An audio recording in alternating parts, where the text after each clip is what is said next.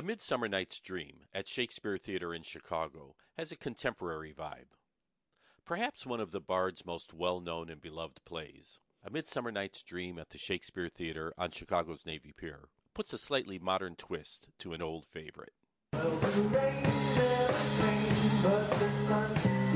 This is Reno Lovison, executive producer at ChicagoBroadcastingNetwork.com and theater reviewer for ChicagoTheaterAndArts.com.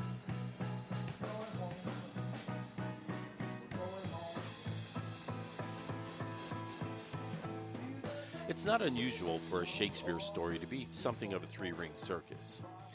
In this case, Oberon, king of the fairies, directs his minion Puck to put a spell on Titania, queen of the fairies, for the purpose of teaching her a lesson.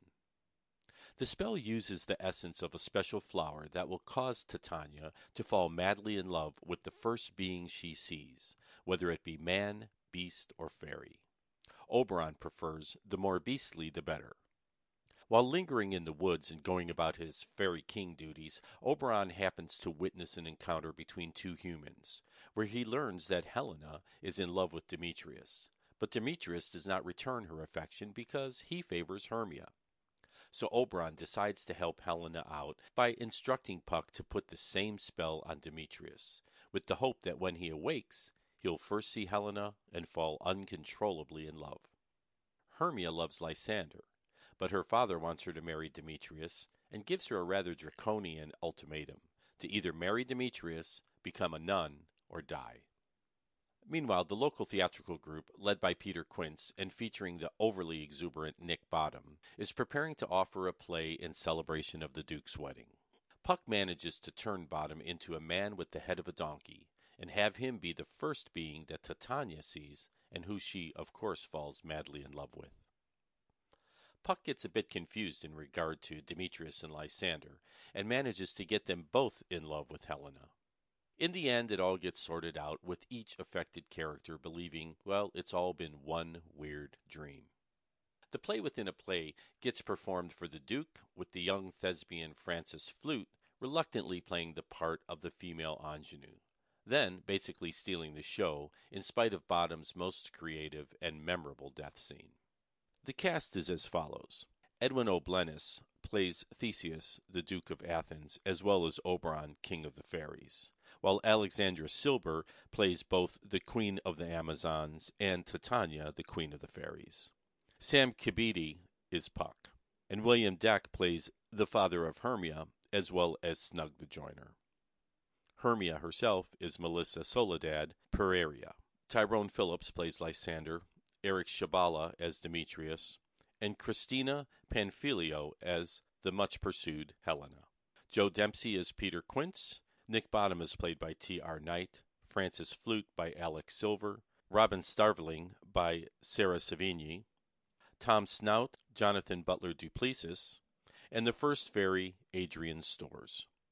This version of A Midsummer Night's Dream offers a number of elevated production elements that Shakespeare could not even have imagined including a dramatic entrance by Puck and the addition of a number of original and repurposed musical elements by composer and company musical director Keith Thomas, which contribute to the contemporary vibe, making this production generally more in the vein of a pop concert or a Broadway musical like, say, Wicked.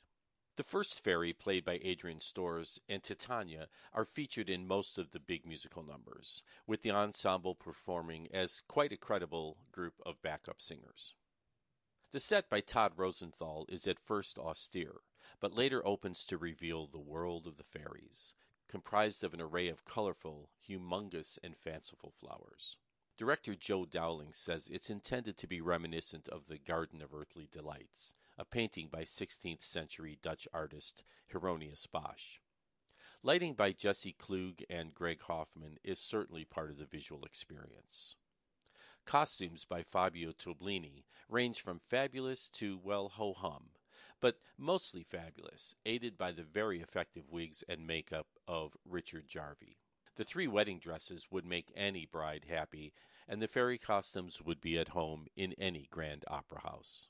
The clearly outstanding performances were by veteran actor William Dick as Aegeus, Hermia's father, who also played Snug the Joiner. Sam Kibidi as the mischievous Puck, T.R. Knight as the pompous and bombastic Nick Bottom, who commands the stage, and Christina Panfilio, whose modern interpretation of Helena was spot on without losing the important nuance of Shakespeare's language.